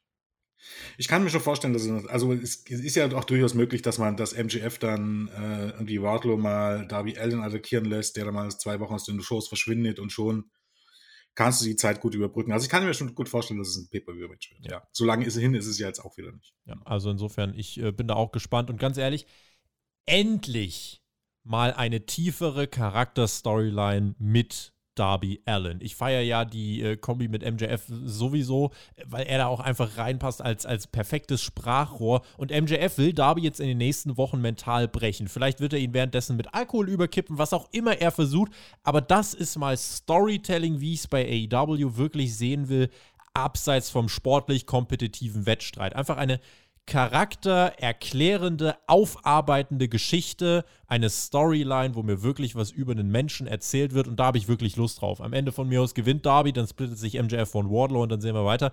Äh, egal wie es läuft, der Grundstein ist hier gelegt und ich finde dieses Segment, äh, also war tatsächlich meine, mein, mein Favorite-Segment in dieser Woche von den Promos her. Äh, man hat viele, viele Möglichkeiten und äh, die Delivery fand ich auch wirklich, wirklich gut. MJF ist halt äh, eben diese Konstanz, die ist, die ist, äh, es ist eigentlich lächerlich, wie gut er ist eben in dem Alter. Er ist wirklich, alle sagen dann immer, ja, MJF darf nicht verlieren, weil der muss ja overkommen. Der Typ ist schon over. Der Typ kann schon andere overbringen, so gut wie er mittlerweile schon etabliert ist. Insofern glaube ich auch, dass Darby sich dann hier am Ende durchsetzen wird. Aber äh, an sich erstmal dieser Aufbau der Fehde und generell einfach im Hinterkopf, AW macht mit dieser Promo auch klar, sie bauen auf die Zukunft. Die haben dir relativ genau gesagt, welche vier Superstars sie für die Zukunft als die wichtigen Draws ansehen. Jungle Boy, Sammy, Darby, MJF und äh, passen dann auch gleich zum Main Event. Ähm, das ist einfach beruhigend. Deswegen habe ich dann vielleicht dann eben doch bei AW manchmal mehr Geduld als bei anderen Ligen. Ist halt einfach so, weil äh, dir hier bewusst wird, die wissen, was sie machen. Und äh, deswegen für mich auf ganz vielen Ebenen äh, ein wirklich, wirklich tolles Promo-Segment. Ja, würde ich so unterschreiben. Ich meine, man muss ja halt auch mal ein bisschen so sehen, ähm, wenn du sagst, ja, du hast ein bisschen mehr Geduld. Vertrauen erarbeitet man sich oder man verspielt sich's. Ich wüsste jetzt noch nicht direkt, dass das AEW irgendwas gestartet hat, was man nicht einigermaßen zum Ende gebracht hat. Selbst wenn man grobe Fehler gemacht hat, ich erinnere an die Anfänge der Dark Order und so weiter, hat man das immer versucht, immer wieder in die richtige Richtung zu biegen. Es gibt manchmal Stolpersteine und nicht immer funktioniert alles, aber dass man sich, dass es so wäre, dass man AIW aus irgendeinem Grund äh, im Vorfeld das Vertrauen entziehen müsste, ne? das sehe ich einfach nicht kommen. Man kann das nicht vergleichen mit vielleicht anderen, ähm, anderen Momenten, zum Beispiel bei WWE ich, nur mal als Sidekick werdet ihr sicherlich an anderer Stelle drüber reden, Interview von Seth Rollins, wo er gesagt hat, nach dem Hell in Cell Match gegen Bray Wyatt hätte er Vince McMahon umbringen können. Das ist alles gesagt, was man darüber sagen muss. Dieses Benefit of a Doubt, das muss man sich verdienen oder das kann man sich verspielen. So heißen, wenn AEW anfängt, irgendwie die Fans äh, immer wieder zu enttäuschen oder immer wieder in eine schlechte Richtung zu gehen, dann kann man dafür sprechen. Das, davon kann bisher nicht die Rede sein. Und ich bin mir auch relativ sicher, auch hier bei dieser Fehler MJF gegen äh, Darby Allen. Das kann nicht schlecht werden. Ob alles gut wird, das steht erstmal auf einem anderen Blatt Papier. Aber es wird nicht schlecht werden. Und ähm, eigentlich spielt es auch gar keine Rolle, wer das Match gewinnt. Im Gegenteil. MJF, MJF hat bisher, glaube ich, zwei Matches verloren. Und als Heel kannst du deutlich mehr Matches verlieren und du wirst trotzdem immer wieder Heat aufbauen. Das ist als Babyface eigentlich immer schwieriger, es sei denn, du bist ein Babyface wie Darby Allen, weil auch der kann immer verlieren. Weil das, weil der halt dieser, ne, dieser Wirbelwind ist und der Gefahrensucher ist der eben halt auch mal gewinnen kann, weil er zu viel Risiko nimmt und äh, ähm, da eigentlich nur der moralische Sieger am Ende ist und dann nur durch Pech irgendwie verliert. Das funktioniert halt immer und ein Heal, wie gesagt, kann theoretisch fast immer verlieren und kann trotzdem immer wieder Heat aufbauen. Das funktioniert halt und vor allen Dingen Heat wie, M wie MGF. Bei so jemandem funktioniert das. Aber das, selbst das, da, dass wir da überhaupt drüber reden müssen, spielt ja auch gar keine Rolle, weil der verliert ja nicht. Der, wie gesagt, der hat, in, ich glaube, in, in fast drei Jahren, zweieinhalb Jahren mittlerweile zwei Matches verloren, vielleicht drei Matches verloren. Ich glaube, zwei sind es, ne? Gegen Jericho und gegen Cody. Singles-Matches, ja. Ja, also über was reden wir denn hier? Also, dass der nicht verlieren darf. Natürlich darf der verlieren. Warum sollte er nicht verlieren dürfen? Halten wir fest, dass MJF und Darby Allen da also ein Programm haben, auf das wir beide uns freuen. Bin gespannt, was sagt ihr? Ist das ein Programm, äh, bei dem ihr sagt, das gehört auf eine Pay-Per-View-Card oder wollt ihr vielleicht eher Sting äh, und dieses Tag-Team-Match dann auf der Pay-Per-View-Card haben und wollt Darby und MJF vorher bei Dynamite sehen? Also das kann ja auch sein, dass manche Leute das dann eben so rumgewichten. Bei Rampage am Freitag Brian Danielson gegen Nick Jackson, Jade Cargill gegen Nyla Rose und Thunder Rosa. Außerdem Hair vs. Hair, Jack Evans gegen Orange Cassidy. Außerdem nächste Woche bei Dynamite finally Eight-Man Tag Team Match. Adam Cole, die Young Bucks und Kenny Omega gegen Jungle Boy, Lucius Soros, Brian Danielson und Christian Cage. Also die Ära der wöchentlichen Danielson-Klassiker, sie ist angebrochen. Außerdem Hikaru Shida gegen Serena Deep sowie nächste Woche in der Anniversary Show das Casino Ladder Match. Das zieht man mal eben ohne Aufbau aus dem Ärmel. Ein äh, kurzer kritischer Ton, denn ich finde es ein bisschen schade. Dafür hättest du eigentlich von mir aus ein paar Qualifikationsmatches machen können. Da hätte man Paarungen zuletzt noch ein bisschen mehr Bedeutung geben können. Insofern, das finde ich, ist ein bisschen äh, schnell aus der Hüfte geschossen, kommt ein bisschen aus dem Nichts. Äh, Match selber wird natürlich trotzdem gut, aber es hätte bessere Lösungen gegeben, als jetzt die Teilnehmer demnächst einfach auf Twitter bekannt zu geben, denke ich mal. Ja, äh, hätte ich tatsächlich auch gemacht. Ich hätte jetzt einfach keine Ahnung, von mir aus nächste Woche zwei Quali-Matches bei Dynamite, zwei Quali-Matches bei Rampage, weil es halt relativ einfacher Selbstbewerber ist. Du gibst halt Matches, die bei den Weeklies sind, einfach eine Bedeutung, ne? Ähm, die sind halt nicht dann einfach da, sondern die haben direkt eine Bedeutung. Ähm, und dann in zwei Wochen irgendwie äh, das Leather-Match und dann hättest du im Grunde eigentlich noch zwei Wochen irgendwie Content gefüllt. Und ähm, wie gesagt, hättest du Match Matches gehabt, die, die auch bringen kannst, ohne jetzt mega große Storyline dahinter verstehe ich nicht, warum man sich solche Chancen entgehen lässt. Also man hätte es ja selbst irgendwie diese Woche bei Rampage noch irgendwie bringen können. Ich weiß jetzt nicht genau, warum das Triple Threat Match da jetzt auf der Karte stehen muss oder warum das Herr versus Herr Match nicht eine Woche später stattfinden kann. Ja, ja aber, aber gut, das sind halt so Sachen. Es geht jetzt auch die Welt nicht unter, wenn man es nicht macht, ne? Weil solche Laser-Matches ist ja jetzt nicht so, dass man jetzt eine große Storyline hätte. Aber es ist halt so ein bisschen, wenn man so Fantasy-Booking macht und so das Optimale raushängt, versucht rauszuholen, hätte ich auch gedacht, ja, würde Sinn machen, irgendwie da Quali-Matches anzusetzen. Aber ich hätte wahrscheinlich auch jetzt irgendwie ja, diese und nächste Woche Quali-Matches, vielleicht sogar Daniel Bryan gegen Nick Jackson als eins der Quali-Matches machen. So Nick Jackson soll den äh, soll Danielson aufhalten und dann gewinnt Danielson diesen Chip und löst ihn ein für Full Gear. So, äh, simpler geht's eigentlich nicht. Deswegen, ähm, aber ja, mal gucken. Aber sagen wir mal so, man hat für nächste Woche dann schon mal Oh, eigentlich im Grunde eigentlich drei Knaller-Matches. Ich meine, Shida gegen Deep wird jetzt nicht das Match sein, was irgendwie die Zuschauer vor die Klotze oder in die Halle lockt, aber das Edmund Take Match und das Kino Leather Match sind das, glaube ich, beides auf jeden Fall, je nachdem, wer dann kommt. Also hat man schon wieder mal ein bisschen eine Hausnummer für nächste Woche angekündigt. Apropos Hausnummer.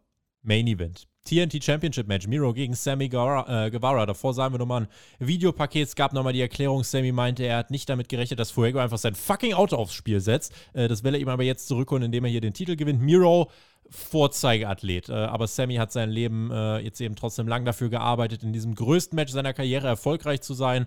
Und äh, ja, genau das soll es geben. Und oh boy, wenn ich ans Anniversary denke, da hätte das Match auch stattfinden können. Miro als Champion äh, seine ganze Präsenz, wie er hier rauskommt, einer der stärksten Titelträger im Business, sage ich jetzt einfach so. Ähm, und irgendwie war es komisch, denn das war wieder so eine Situation, weiß nicht, wie es dir ging, Miro war nicht bereit, den Titel zu verlieren. Sammy war aber mehr als ready, ihn zu gewinnen. Also das war so ein bisschen der Zwiespalt, der es vor dem Match auf jeden Fall spannend gemacht hat. Ja, das, das Problem ist, also für mich persönlich ähm, war der Run von Miro, es fehlte halt so ein bisschen äh, so das ganz große Programm. Er hatte ein paar gute Matches, ein paar große, kleine, kurze Programme mit Eddie Kingston und so, die nicht schlecht waren. Aber es fehlte für, für einen guten Run, fehlte irgendwie ein bisschen was. Er war nie so, so stark im Mittelpunkt irgendwie. Er hatte nie irgendwie so die ganz große Fehde, die irgendwie gehypt wurde auf ein großes Match. Er war halt Champion, er war ein dominanter Champion, er hatte ein paar gute Matches aber er war nie im, im, im Vergleich zu Cody, zu Darby Allen, auch zu äh, Brody Lee, hatte man das Gefühl, er ist dann eher schon so ein typischer Midcard-Champion gewesen und niemand, der irgendwie die Shows mitbestimmt. Und dass er jetzt den Titel schon wieder verliert, das wirkt halt ein bisschen komisch für mich. Aber Weil ich, ich dachte, da muss jetzt noch was kommen irgendwie. Ich glaube aber ganz ehrlich, diesen Miro, den kaufe ich dir sogar als World Champion ab. Also ganz ehrlich, ich finde ich find diese, sein Theme-Song, die ganze Inszenierung, guckt den Typ einfach an und dann das Match selber erinnert mich wirklich auch an so eine Art Brock Lesnar-Version. Auch wie er dann über die Seile fliegt und so. Also generell, äh, lass uns aufs Match schauen. Also Sammy gegen Miro. Sammy versucht äh, zu fliegen, aber wenn er die Fliege war, dann war Miro erstmal die Klatsche, denn Sammy zählte erstmal und zählte und zählte und stürzte sich auf Miro, aber klappte nicht, bis dann beide äh, in so einer Cena-Lesnar-Manier, Extreme Rules, äh, 2000, boah, was war das, 2012 oder so, äh, äh, purzelten die dann beide aus dem Ring. Genauso war es hier, das war schon mehr als risky. Äh, als großer Sammy-Fan war ich da natürlich absolut drin, mehr als bei jedem anderen Match diese Woche. Miro fing Sammy dann auch einfach bei einer Shooting Star Press ab. Sammy musste wirklich viel schlucken, bevor es dann eben darum ging, sich zurückzukämpfen. Miro mit einfach seiner Physis, mit dieser natürlichen, unverblümten, simplen Kraft, die er einfach benutzt. Damit hebelt er halt so viele Aktionen von Sammy glaubwürdig aus und sieht stark dabei aus. Gleichzeitig, wenn er zählt, ist er halt aber auch einfach großartig. Wie er den Spanish Fly von Sammy nimmt, wie generell, wie er sich dafür einsetzt, dass Sammys Comeback so großartig wirkt. Es gibt von Sammy einen großen Dive über den Ringpfosten nach draußen. Miro kommt aber nochmal zurück. Ich war in, zu dem Zeitpunkt wirklich komplett drin. Miro entscheidet sich dann einfach komplett die Turnbuckle-Pads im Ring abzunehmen und zwar alle oberen. Dann kam Fuego del Sol nach draußen und meinte, lass das, bekam dafür aufs Maul, landet dann, äh, dann landet Miro selbst im Turnbuckle. Sammy bringt Fuegos Finisher, den Tornado Tornado DDT durch aufs kaputte Genick, auf den kaputten Nacken von Miro. Dann bringt er den GTH durch. Das waren dann zwei Finisher plus Turnbuckle und es gibt noch den 630 hinterher. Er bringt ihn durch. Eins, zwei, drei. Und Sammy Guevara ist neuer TNT Champion. Konfetti regnet, seine Freunde sind am Ring, die Fans feiern. Und äh, dann, ja, mit diesen Bildern geht Dynamite off the air. Ein ja, für dich gelungener Titelwechsel? Das Match an, an, an sich, ähm, wie man es aufgezogen hat, wie man das Match gebracht hat, hätte ich es gar nicht, äh, hatte ich, hätte ich gar nicht so meckern. Ich hätte mir halt wirklich gewünscht, hätte man es noch ein bisschen länger gezogen, hätte Miro noch eine Fehde gegeben, hätte Sammy Guevara als Herausforderer noch ein bisschen abseits von der ganzen Fuego del Sol Miro Geschichte aufgebaut. Hätte ich gut gefunden, aber das mal beiseite gelassen. Ähm, nur das Match an sich, wie man es präsentiert hat, fand ich genau richtig so. Äh, das Match war ähnlich wie beim Opener. Es ging erst ein bisschen verhaltenlos, war ein bisschen so ein WWE-Match, sage ich mal, das man bei Raw und SmackDown sehen könnte, bevor man dann eben halt ähm, dann doch noch ein bisschen aufgedreht hat und es auch wirklich spannend wurde. Gerade ähm, zum Ende hin hatte man auch ein paar gute Nearfalls mit dabei.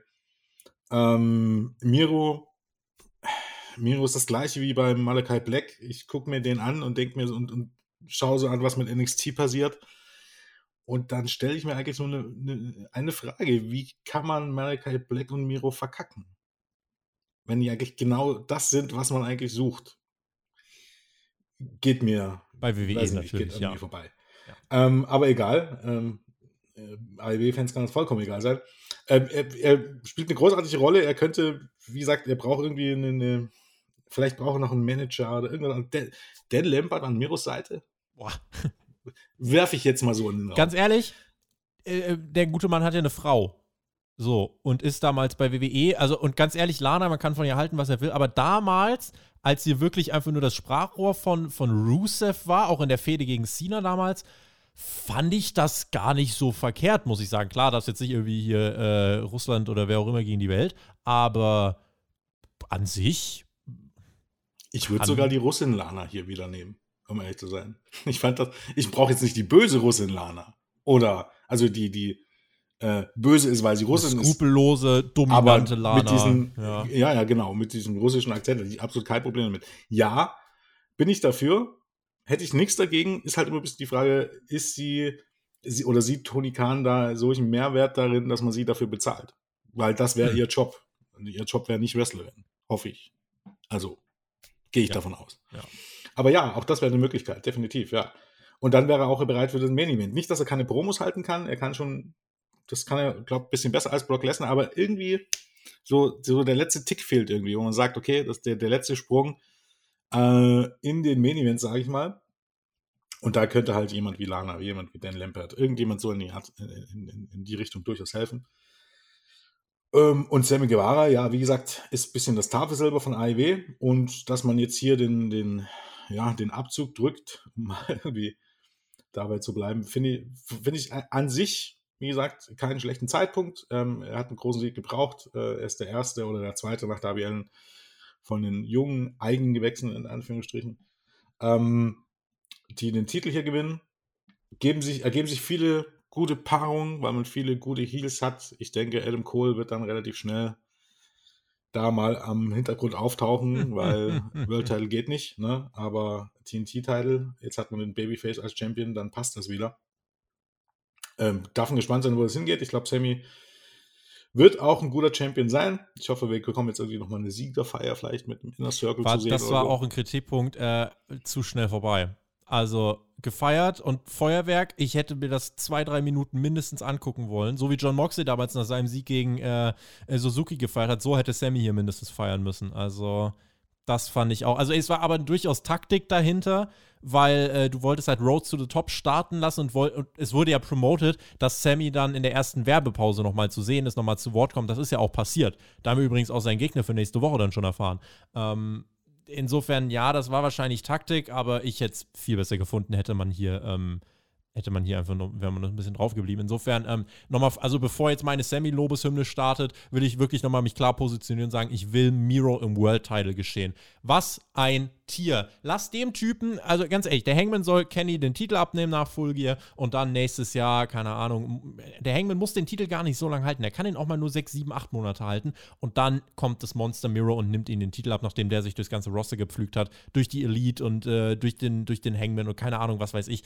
Ähm, da, da finde ich, ist so viel Potenzial drin. Und äh, mit Miro als World Champion äh, ihn dann wieder äh, verlieren zu lassen, dann gegen Jungle Boy down the road. Also ganz, ganz, ganz viele Möglichkeiten. Und Miro ist für mich einfach da in seiner Entwicklung in den letzten Monaten großartig. So. Ich habe die Sammy-Fanbrille auf. Für mich war dieser Main Event exzellent. Also äh, Sammy auch herausragend geworkt, die Story, die Crowd, der Titelgewinn. Äh, mich hat eben wirklich nur gestört, dass es hier die, ähm, die sehr verkürzte Siegesfeier war, aber insgesamt trotzdem, äh, Sammy Guevara einfach, gerade wenn man ihn wirklich länger verfolgt, ich finde es es freut mich einfach. Es ist, er, er ist einfach einer, des, der, der sich das wirklich dann erarbeitet hat, der jetzt hier seinen großen Moment bekommt. Und ähm, da, da finde ich, ist einfach äh, das Zeichen, was hier überwiegt. AW hat jetzt hier vorhin mit der MJF-Promo ganz bewusst gesagt, wer sind die vier Säulen. Man hat ganz bewusst dann natürlich Sammy Guevara den Titel gewinnen lassen wegen dieser Promo. Und wir sind in der Heimat von Brody Lee. Ja, dem wird dann auch der Sieg soweit gewidmet. Äh, das hat Sammy in der Promo nach dem Match auch gemacht. Äh, das heißt, äh, diese Show, diese Brody Lee Gedächtnisshow, Show wird auch mit einem TNT-Titelwechsel ähm, wird, die, wird die beschlossen. Das ist auch einfach nochmal ein wunderbarer Moment. Ähm, und du willst die Fans natürlich happy nach Hause schicken. Und deswegen war mir das dann klar, als es äh, hieß, es wird der Main Event. Äh, Ging es gar nicht anders, als dass Sammy dann den Titel gewinnt. Miro äh, schluckt irgendwie drei Finisher und ein Turnbuckle-Pad, ist dadurch auch nicht geschwächt, hat dann auf Twitter schon geschrieben, ich muss mal mit Gott reden, soll er mal machen. Und äh, insofern, nee, also AEW hat hier einen weiteren Star kreiert und das wirkt für mich durchdacht und ich denke auch ohne Sammy-Fan-Brille gibt es jetzt hier zumindest kein rationales Gegenargument, um zu sagen, dass das hier schlecht war oder so. Insofern, ähm, ja, bin ich bin ich, was das angeht, äh, fein mit allem und natürlich als Sammy-Fan nochmal umso mehr happy, dass er es geschafft hat. Absolut, gehe ich mit. Ich meine, ähm, irgendjemand wird immer irgendeinen irgendeinen Grund finden, irgendwas nicht zu mögen. Aber wenn man das jetzt mal rational sieht, unabhängig von Vorliebe, ob man jetzt Fan von Wrestler XY ist, ne? also wenn man jetzt sagt, ich bin jetzt Fan von MGF und ich mag Darby Allen nicht, dann hätte ich wahrscheinlich mir auch gewünscht, dass äh, MJF den Titel gewinnt und nicht Darby Allen. Aber das ist halt, hat nichts mit Objektivität zu tun und darum geht es ja hier im Grunde auch überhaupt gar nicht. Deshalb war das nichts falsch. Das Match war gut. Ähm, ähm, ja, die Feier hätte ein bisschen länger sein können, aber da gebe ich AIW halt immer so ein bisschen, na, einen Freibrief nicht direkt, aber es ist halt immer sehr schwer. Die müssen halt Punkt um Feierabend machen, sage ich mal. Und das ist schwer zu timen. Das geht halt relativ schnell, dass ich dann zu viel Zeit habe, dass ich dann zu wenig Zeit habe. Das ist nicht immer so einfach. Es ist ungünstig für einen Zuschauer. Das ist richtig. Und ein paar halbes Minütchen länger hätten sie vielleicht schon gebracht. Ja. Ähm, Gut, aber das ist jetzt auch nicht, was irgendwie das Ganze nochmal irgendwie, irgendwie ein negatives Licht rücht. Also so, so hoch würde ich das jetzt nicht hängen. Aber das Match an sich war gut. Miro, wie gesagt, hat hier seine Rolle als dominanter Champion gut gespielt. Sammy Guevara, das unterlegene Babyface, was den Titel gewinnt. Das ist, also erstmal, grundsätzlich ist das erstmal klassisches Booking. Ähm, man, Sammy Guevara ist ein junger Kerl oder immer noch ein junger Kerl, ist ein Eigengewächs, den man den Titel gewinnt. Ähm, wie gesagt, ich, ich finde da jetzt auch nichts, woran ich jetzt irgendwie meckern könnte. Dass das jetzt nicht ähm, Wrestlerisch nicht, nicht Kenny Omega gegen Brian Dennison ist, das ist, ist klar, aber das muss es auch gar nicht sein. Wie gesagt, auch da sind wir wieder bei dem Punkt, man muss sich ja nicht immer mit dem, mit, mit dem Besten vergleichen, sondern das war ein sehr, sehr starkes Weekly-Match. Ne? Genau wie der Opener ein sehr, sehr starkes äh, Weekly-Match war, eigentlich generell ein sehr, sehr gutes Match war und es war für mich ein perfekter Abschluss der Show. Punkt. Es gab auch nach dem Match, nach dieser Promo, äh, gab es dann später noch dieses Backstage-Segment, was dann in der Werbung von Road to the Top gezeigt worden ist, wo wir dann erfuhren, der nächste Gegner von Sammy Guevara nächste Woche als Open Challenge, da hast du ein nächstes Match, was du auf deine Liste setzen kannst. Sammy Guevara wird nächste Woche treffen auf Bobby Fish. Können wir uns mal so merken. Äh, vielleicht ja gerade auf dem Weg hin zu Adam Cole als Herausforderer in Richtung Full Gear oder so. Hm, Wäre doch mal, wär mal ganz spannend, mal gucken, ob man da ein kleines, äh, einen kleinen Hint bringt. Aber das ist auf jeden Fall das, was dann für nächste Woche wohl äh, sich jetzt gerade in den Fokus drängt. Und das ist ja, äh, könnte schlechter sein, sage ich mal. Sammy Guevara gegen Bobby Fish äh, kann, äh, kann auch abreißen. Insofern generell freue ich mich drauf. Sammy wird viele, viele Matches bestreiten, wird ein Showcase nach dem nächsten bekommen, wird over sein, äh, wird im Spotlight stehen und wird abliefern, da bin ich mir sicher. Und äh, deswegen, ich freue mich für ihn, das ist sein Run, das ist seine Zeit. AW hat äh, ja den Trigger gepullt, um ganz fieses Denglisch reinzuwerfen. Und deswegen, ja, finde ich, war das sehr gut. Und damit können wir den Haken an diese Show machen. Jens, das war Dynamite. Wie fällt dein Fazit aus insgesamt zu diesen zwei Stunden? Na, vorher hat man immer, immer ja so gehört, dass das wird jetzt nach Grand Slam und nach den Debütshows von Punk und äh, der Post-All-Out-Show mit dem ersten Einsatz von Brian Danielson, wird das so die erste Show, wo es eher ein bisschen so wieder normal wird und, und Übergangsshow wäre ein bisschen fies zu sagen. Aber wenn das eine normale Show ist, dann sind wir mittlerweile auf einem Niveau angekommen, kann ich mich selten daran erinnern, dass man mal so hoch bei amerikanischen äh, wöchentlichen TV-Shows auf so einem hohen Niveau war. Denn ich fand die Show alles in allem richtig gut. Ich hatte so ein bisschen Probleme mit dem Take-Team-Match der Frauen zugegebenermaßen. Dann hat sie sicherlich den einen oder anderen Filler.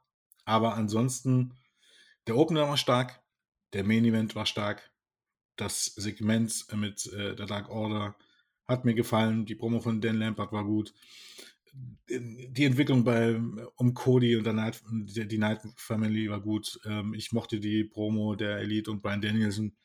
Ich hatte bei der Show sehr, sehr viel Spaß. Die ging sehr schnell vorbei, wie eigentlich jede Woche Dynamite. Ich fand die Show sehr gut. Die sicherlich vielleicht nicht wie, wie in der vergangenen Woche. Da wurde eben halt gut, wenn ne, ein Viertel der Show im Grunde eines der besten Matches des Jahres ist. Hm. Ist es auch wieder ein unfairer Vergleich, aber aber wie gesagt, wenn das eine Übergangsshow war oder wenn das die Normalität ist, yay, sage ich mal so. Dann, dann fressen wir die mit Löffeln. Ja, eben. Zwei große Highlights für mich. MJF Darby Allen Segment. Großer Daumen nach oben, Sammy-Titel gewinnen, richtig fetter Daumen nach oben. Äh, Arn Anderson, Cody finde ich auch viel Potenzial. Äh, Opener war richtig gut. Äh, diese Ausgabe wirkte eben für mich auch nicht so, als würde AW jetzt in ein Loch fallen nach dem Grand Slam. Und nächste Woche scheint jetzt auch nicht so als wäre das eine Durchhängershow. Und irgendwie, das ist halt ein Phänomen. Man denkt, ja gut, jetzt muss halt mal so eine Durchhängershow kommen. Und dann ziehen die das noch aus dem Ärmel und das noch und das noch. Insofern, also Tony Khan, der ja mittlerweile auch wirklich, ähm, die, die Meldung gibt es ja mittlerweile auch, der ja wirklich allein die kreative Kontrolle hat. Die EVPs, die es mal gab, die haben vielleicht noch den Namen, aber die haben keine Macht Backstage mehr, sondern äh, Tony Khan leitet die Geschicke, was die kreativen Entscheidungen angeht. Und da muss ich sagen, pff, Hut ab für jemanden, der das vor zwei Jahren so mal eben begonnen hat. Äh, das das äh, geht schlechter, ja. Und deswegen muss ich sagen, äh, gerade wenn sich das Momentum organisch ergibt, gibt, dann kannst du darauf ausbauen, äh, dann kannst du darauf aufbauen. Das ist eben viel besser als äh, jetzt irgendwie künstlich jede Woche hier ein Titelmatch und hier ein Titelmatch und hier eine Stipulation, äh, sondern das hat sich alles organisch ergeben, dieses Momentum. Und das äh, ist ein großer Vorteil, weil jetzt kannst du weiter, weiter, weitermachen. Insofern, ähm, ja, auch von mir ein äh, Daumen nach oben für diese wirklich gute Ausgabe von AEW Dynamite und auch ein äh, Daumen hoch an dich und an die Hörer. Danke, dass ihr dabei wart. Danke, dass du hier warst, Jens. Kommende Woche ist der TJ wieder mit an meiner Seite und wen es betrifft, Hauptkampf debütiert am Sonntag, äh, debütiert sage ich schon, Cat am Sonntag auch wieder zurück. Ein Debüt ist es nicht ganz, äh, aber Hauptkampf, genau. Da gibt es dann das Themenvoting natürlich für alle Supporter auf Patreon. Äh, jetzt dann äh, ab 1. Oktober, Monatsanfang. Denkt dran, da lohnt es sich besonders, äh, Supporter zu werden. Patreon.com slash Spotfight Podcast. Und damit war es das von meiner Seite, Jens. Du hast die Schlussworte. Ich bin raus. Denkt an den Daumen. Schreibt uns gerne einen Kommentar und äh, GW, genießt Wrestling. Bis zum nächsten Mal. Mach's gut. Auf Wiedersehen. Tschüss. Ich bedanke mich erstmal, dass ich dabei sein durfte. Das hat wirklich sehr viel Spaß gemacht. Ähm, ich hoffe, ihr hattet auch Spaß, sowohl äh, bei der Show an sich als auch natürlich beim Podcast. Ähm, schaut weiter Wrestling, unterstützt die Promotion, die ihr mögt. Und äh, ja, unterstützt die Leute, die versuchen, diesen Sport, sage ich jetzt mal absichtlich, in Deutschland äh, auch größer zu machen und euch darüber zu informieren. Und ja, dann würde ich sagen, bis zum nächsten Mal. Tschüss.